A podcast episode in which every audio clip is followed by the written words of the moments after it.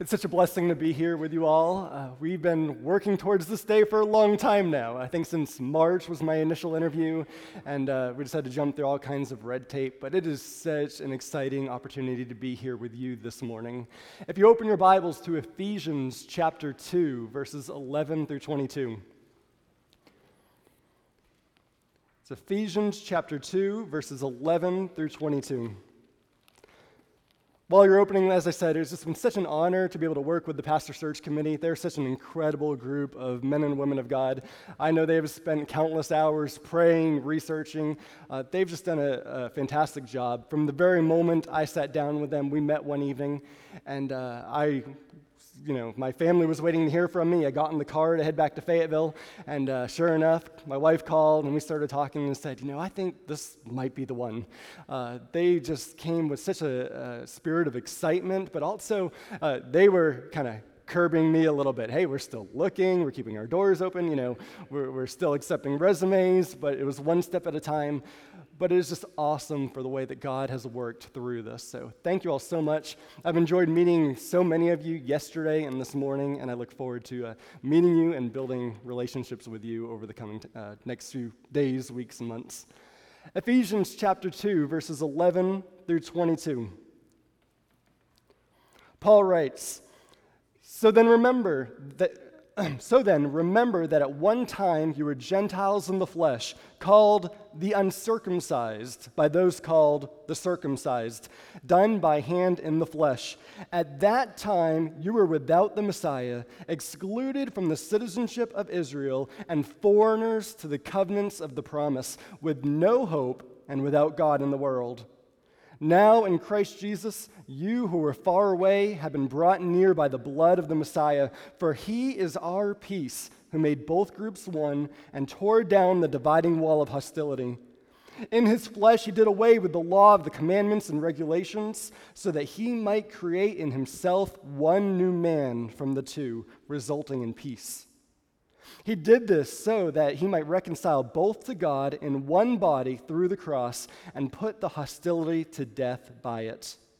When Christ came, he proclaimed the good news of peace to you who are far away and peace to those who are near. For through him we both have access by one Spirit to the Father. So then, you are no longer foreigners and strangers but fellow citizens with the saints and members of God's household, built on the foundation of the apostles and prophets, with Christ Jesus himself as the cornerstone. The whole building is being fitted together in him and is growing into a holy sanctuary in the Lord, in whom you also are being built together for God's dwelling in the Spirit. Please join me in prayer.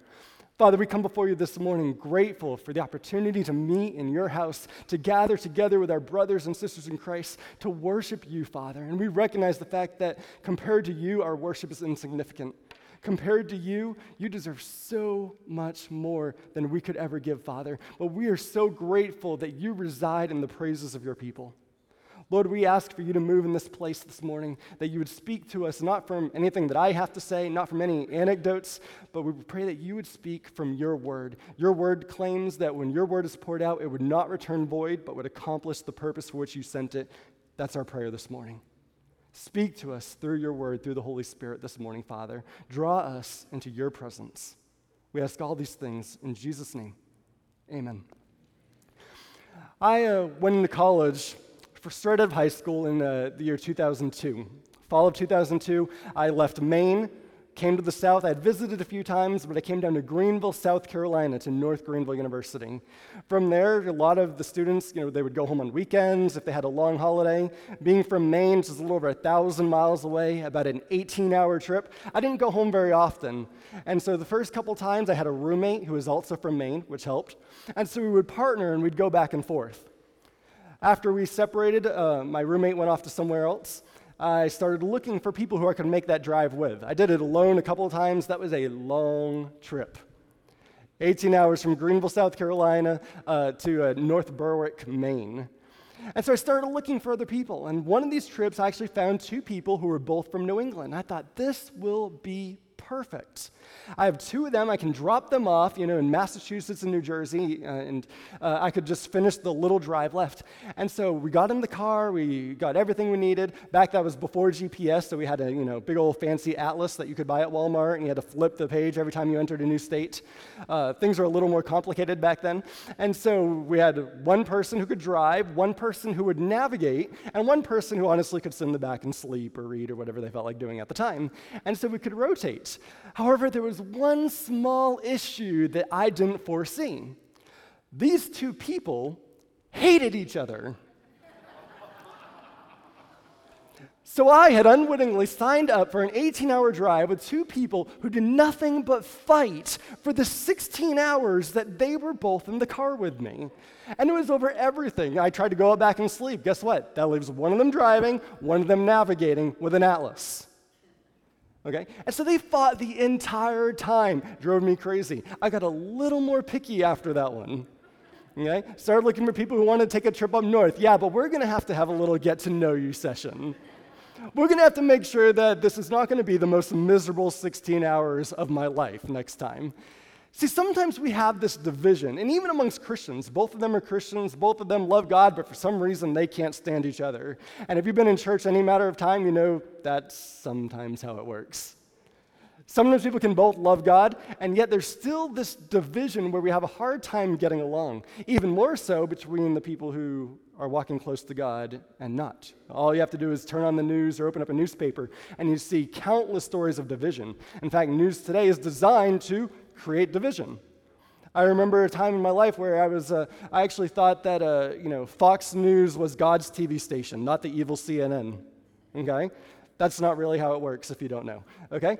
I used to think that that's how it worked, but all these news stations, all these newspapers, you can't get on Facebook or any form of social media without people purposely going out of their way to cause division.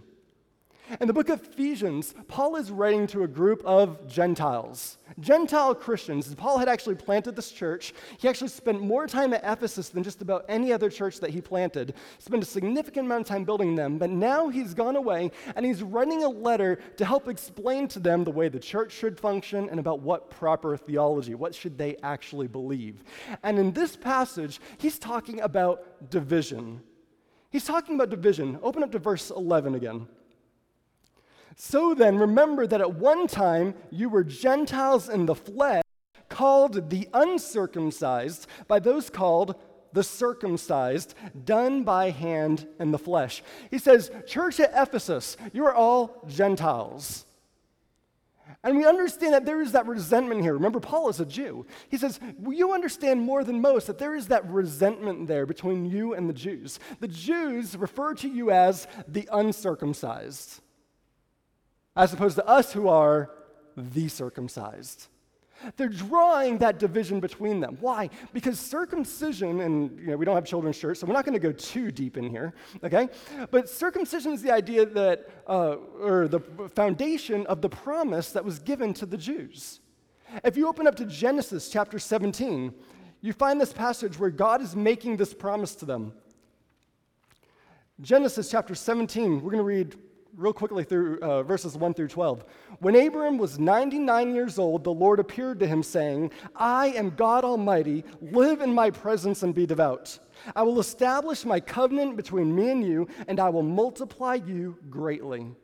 Then Abram fell to the ground, and God spoke with him As for me, my covenant is with you, and you will become the father of many nations. Your name will no longer be Abram, but your name will be Abraham, for I will make you the father of many nations.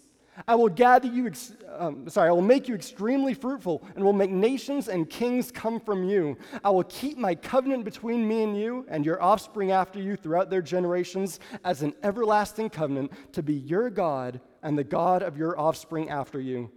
And to you and your offspring after you, I will give the land where you are residing, all the land of Canaan, as an eternal possession, and I will be their God. God also said to Abram, Abraham, As for you, you and your offspring after you throughout their generations are to keep my covenant. This is my covenant which you are to keep between me and you and your offspring after you. Every one of your males must be circumcised. You must circumcise the flesh of your foreskin to serve as a sign of the covenant between me and you. Throughout your generations, every male among you at eight days old is to be circumcised. The promise that God gave to Abraham, he says, I'm going to do all these incredible things for you, for your offspring. I'm going to give you this land. What's the catch? You're, the sign of this covenant is that you will be circumcised. And so the idea that the Jews took away with this is circumcised better than uncircumcised. Jew better than Gentile. In fact, if you wanted to join the Jewish nation, guess what the one requirement was? Circumcision. And so they go, you fast forward, you know, a few thousand years to the time of Jesus, and all of a sudden you have these Jews who remember these, these passages, and so many like it. If you remember the promise that God originally made to Abraham, what did he say? I will bless those who bless you, I will curse those who curse you. Through you, all nations on the earth will be blessed. All of these promises became a mantra for the people of Israel. The problem was, it wasn't a reminder of how amazing their God is. It wasn't a reminder that God had blessed Israel, that God had taken them out from all the other peoples of the world, that God had a plan for them and a beautiful purpose for them, and that always would be with them. The problem was, the Jews didn't take that from these verses. Instead, they took the God says we're better than you. God says that we're better than you. Why? Not because we follow God, not because we worship God, but because of our race alone. We have inherited these promises. See, they skip over some of these passages of Scripture. Remember what the promise to Abraham? I will bless those who bless you, curse those who curse you, and all nations of the earth will be blessed through you. They didn't like that last verse. That disappeared. I'll bless those who bless you, curse those who curse you. The end, period. God says, no, all nations. In fact, if you look in other places of Scripture, the Jewish nation has these specific terms that apply to them. For example, in Exodus 19, God speaks through Moses and calls them a kingdom of priests. What is the purpose of a priest? In the Old Testament law, you went to the priest to get to God. God says, Jewish nation, yes, I have plucked you out. I had this beautiful purpose for you, but you know what your primary purpose is? To lead people to me.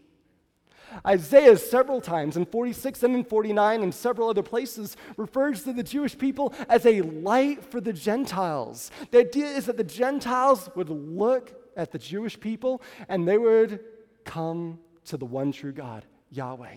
And you see examples of that as you read the Old Testament. You guys remember the story of the Exodus where the people of Israel, you know, they're slaves in Egypt and God takes them and he performs these incredible miracles. We call them the 10 plagues. God destroys the most powerful nation in the world, reduces them to almost rubble. And he takes the people of Israel out, brings them through the Red Sea, and declares them his people, brings them up to Mount Sinai. You know the part of that story that we almost never teach in Sunday school? Did you know that it wasn't just the Jews who left? There were actually Egyptians who saw what the one true God did. And when the people of Israel left to go to the Red Sea, there were Egyptians that went with them. They come up to the land of Jericho and they meet this woman, Rahab, a prostitute.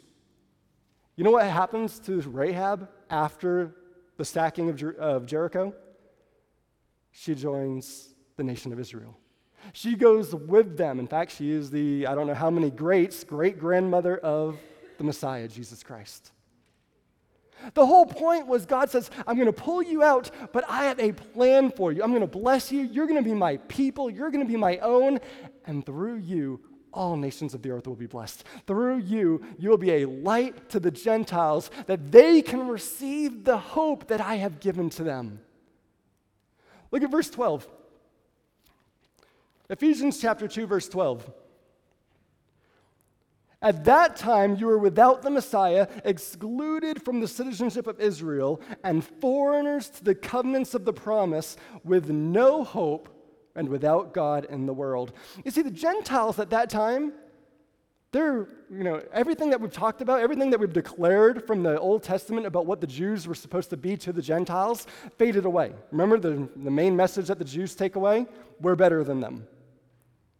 And you see that in the New Testament. You actually see that in the way that they are worshiping God, even at that time. In fact, if you actually look at the temple at that time, you can see it on the slide there. I don't know how well you guys can see that.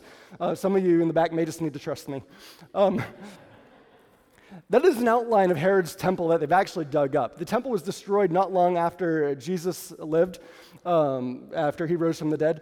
However, if you look at the outline of the temple, if you look, you can kind of see an upside down T up at the top. That is the main part of the temple. The top is the most holy place, okay? Also known as the Holy of Holies. That's the place where one priest would go in, offer one sacrifice per year to, uh, for the people of Israel. Further out, you have the main temple. You have the court of priests, okay? Notice who's allowed in here. We haven't left the Jews yet, okay? This is still the Jewish area. You can see in there the court of Israel. Down bottom, you have the court of women, okay? If you are a female, that is where you are allowed to go to worship. Further outside, you have the temple courtyard on the right. On the left, it labels it the Gentiles' court. If you were a Gentile and you wanted to worship the one true God, that is where you went to worship. You were never allowed any further. In fact, they've actually dug up some of the archaeological remains and they found a uh, sign there. Okay? If you can't read that, partly because it's very faint and it's in Greek. Okay? So if you're not losing your mind, your eyes haven't gone crossed. Yeah, you're not really supposed to be able to read that. However, if you translate that, it actually says, Let no foreigner enter within the parapet and the partition which surrounds the temple precincts. Anyone caught violating will be held accountable for his ensuing death. Okay? That is the strongest no trespassing sign you will ever see. If you were a Gentile, you were not allowed to cross into the Jewish section. Remember how the Jews took the Old Testament prophecies? We're better than you. We are allowed to go here. If you want to join, well, here's a, a nice little area for you. You can stay right out there. Okay? So it's very, very different from how we think of things today. You live in a great age. I don't know, I assume everyone in here is a Gentile. Maybe we have some Jewish people in here. If you're a Gentile, you need to be very, very grateful for the age that you live in. Because if you lived back then, you were considered second class. I won't say Christians because they weren't called Christians, but you're almost a second class Jew. You're a second class follower of Yahweh. Imagine if we were to do that here you put a sign on the outside that says, Here who we are allowing to enter our sanctuary. Whether it be by your demographic status, whether it be by your race, there are churches who still do that. Whether it be by your income, whether it be by whether you're married or single, whether it be by how many children you have. Most of the time, as a church, we would do that just based on whether people dress like us, look like us, and talk like us. We wouldn't even be able to put into words what the division is. We would just have the like us and not like us. Sometimes we even go on to say, you know what, you're a good person. You should be at a church, just not this one. Unfortunately, that still exists in so many places. And so we see that in the Jewish culture back then, where it's like, you know what, I'm a Jew, you're a Gentile. Sure, you can worship God from a distance. You can worship God from a distance. So Paul recognizes this. Remember, we're talking about the Ephesian church, we're talking about Gentiles. And Paul writes them and says, I acknowledge this. I acknowledge that there's this hostility and this division. But notice what he says in verses 13 and 14. He says, But now in Christ Jesus, you who were far away have been brought near by the blood of the Messiah. For he is our peace, who made both groups one and tore down the dividing wall of hostility. See, the Gentiles, although they were formerly separated from God and not part of the original covenant, now they have been brought near to God and adopted into his kingdom through the death of Christ. But what about the covenant of circumcision? Remember, this whole covenant was based on circumcision. Verse 15. He did away with the law of the commandments and its regulations so that he might create in himself one new man from the two, resulting in peace. He's taken that hostility between the Jews and Gentiles and he has ripped that wall away and says, Yes, I don't care what your race is. If you remember in the book of Acts, See, even after Jesus died and rose from the dead, Peter still doesn't quite get it. Because these Gentiles are coming to Peter and saying, We want you to teach us the things of God. But before they come, Peter actually has a vision. He's alone praying, and God gives him this vision. And the vision is of, if you remember the Old Testament law, there were certain animals that they were allowed to eat and certain animals that they weren't allowed to eat. And so he has this vision, and on this vision, he sees a sheet. And on the sheet are all the unclean animals. And he, I'm sorry, did I say Paul? Peter says, or hears a voice saying, Take and eat. And Peter says, No, Lord, I have never taken and eaten anything unclean. I would never do that. In other words, he's saying, No, Lord, I'm a good Jew.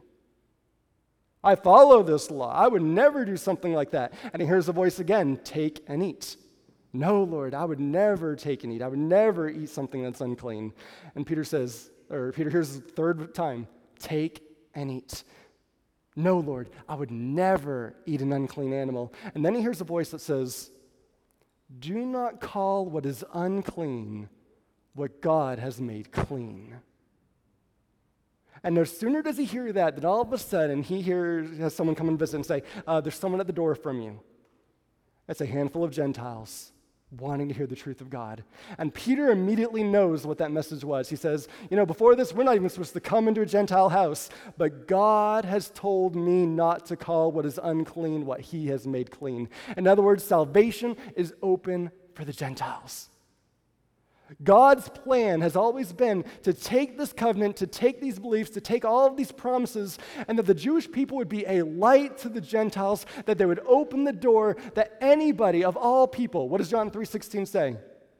For God so loved the world that he gave his only son, that whosoever believes in him, not whosoever Jewish, not soever who, whosoever Gentile, American, Filipino, Chinese, Russian. There's nothing in there that whosoever believes in him should not perish, but should have eternal life. Verse 16 through 18. He did this so that he might reconcile both to God in one body through the cross and put hostility to death by it. When Christ came, he proclaimed the good news of peace to you who are far away and peace to those who are near, for through him we both have access by one Spirit to the Father. See, Jesus came, he broke away that dividing wall, but so many times we keep putting that back up. Remember, he proclaimed peace to those who are far away and to those who are near. But who is Paul actually speaking to? Those who are far away.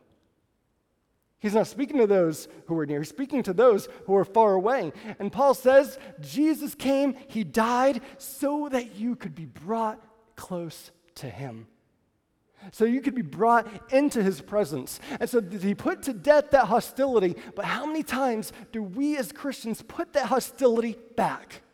We so many times decide, nope, here's what we need to be to be a good Christian. I'm not saying there's some people who live crazy lives and they go off and do their own thing and are continually living in sin but claim Christian. That's not what Paul's talking about. Okay? We're talking about denominational barriers. We're talking about people with different views of the end times. We're talking about people who have d- different minor theological beliefs. We're talking about people who have different styles of clothes, different hair colors, different markings on their bodies. You know how many churches I've been to that say you can't follow God if you have dyed hair and tattoos? You know how many churches I've been to that say that? Do you know where you find that in the Bible? You don't. You don't find it. Jesus came and he died and he took away that wall of hostility so that those who were far away from him could be brought into the presence of God, could be brought close to him. And I want you to know something. I am so grateful for that because you know what? I remember a time when I was far away from God. I remember a time when I didn't have that relationship, when I was not an heir to the promise of God, when I was without hope and without God in this world. I remember that. And if you're honest with yourself, I bet you do too. Maybe you honestly don't. Maybe you grew up in church and you honestly can't remember. Use your imagination. I don't know about you, that scares me. When I imagine my life, every so often I do it. I think it's just a good practice to imagine what my life would be like if God were not a part of it.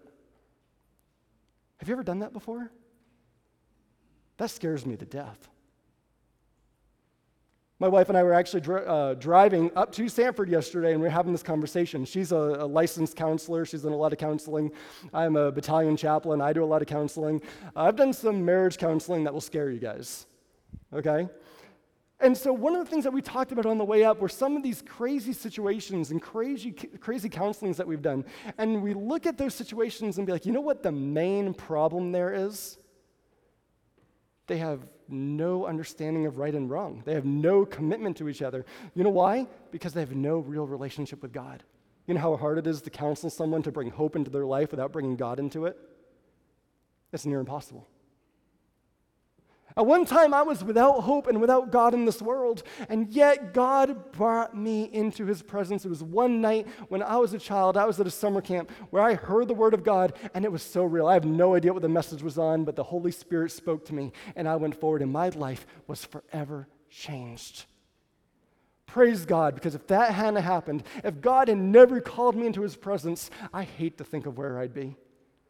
I'd hate to think of what kind of man I would be. Paul is writing to this church at Ephesus and saying, You were far off, but now you have been brought into his presence. How?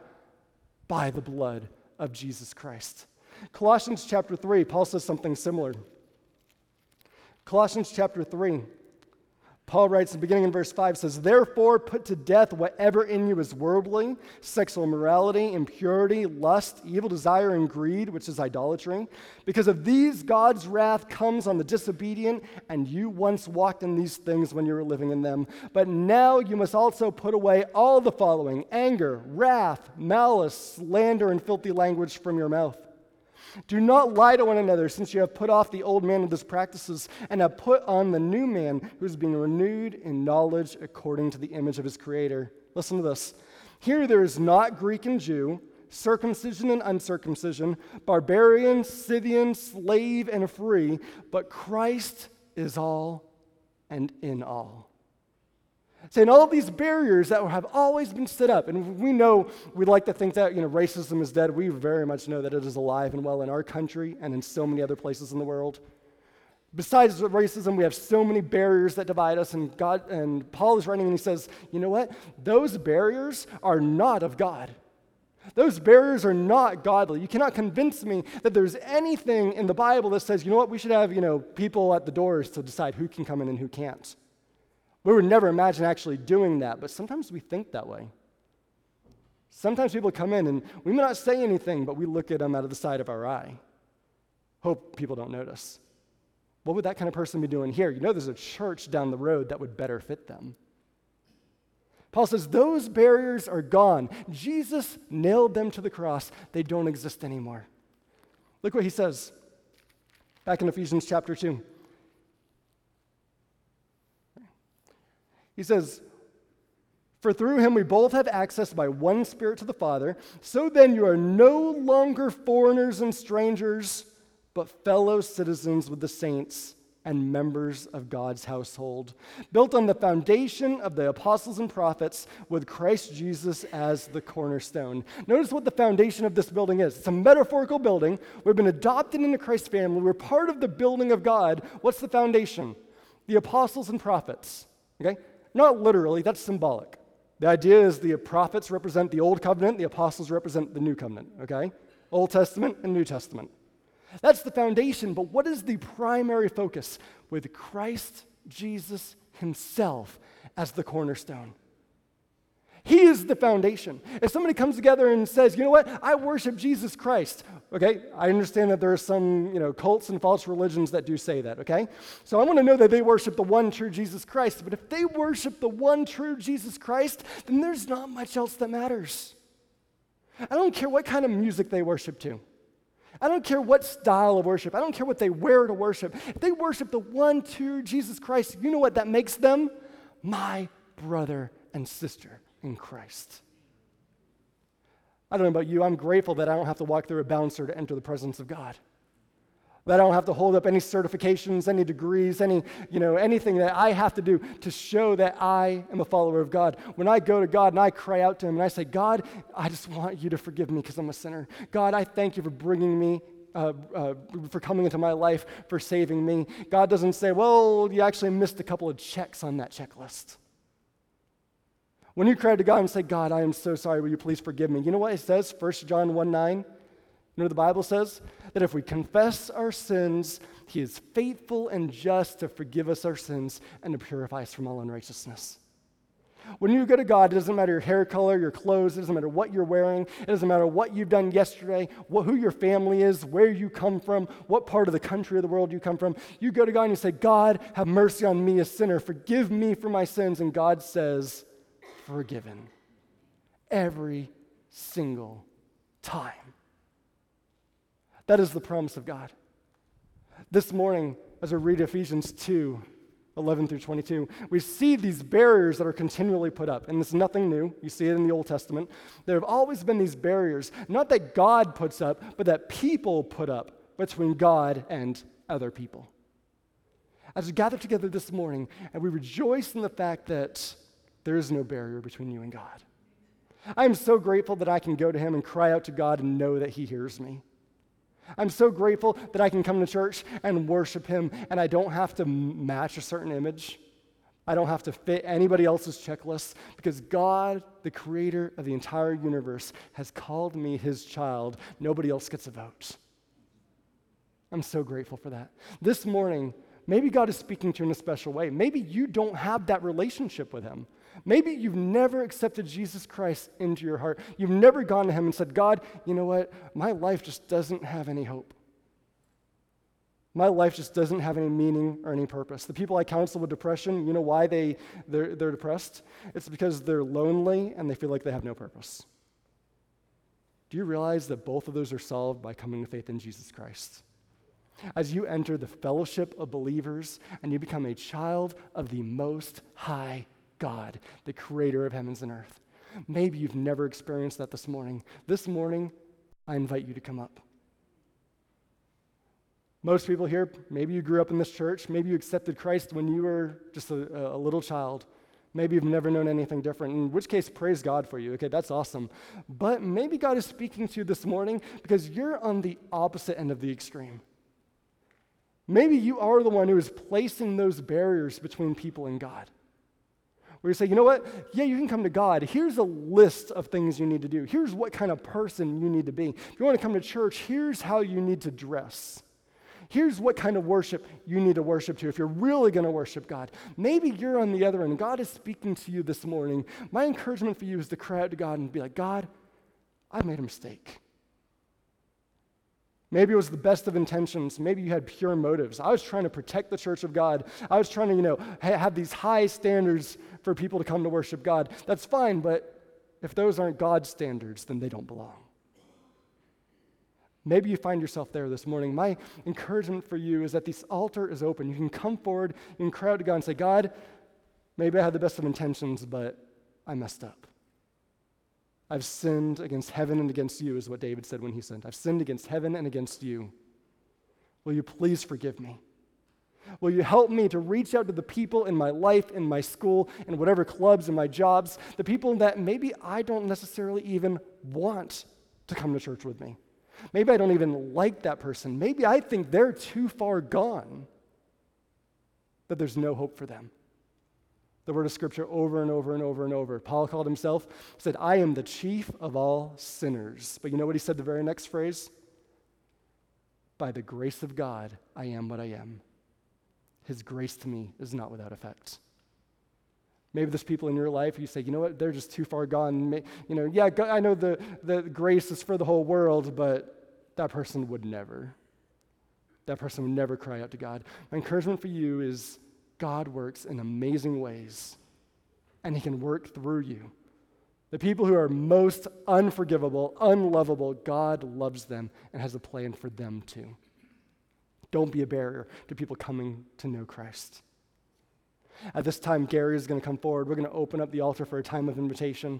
But my message for you, and you know, there's nothing magical about this altar. It is a very beautiful altar. Okay? There's nothing magical about it. It's not that if you come forward at this altar, God's going to look at you in this little two foot circle and, and see you.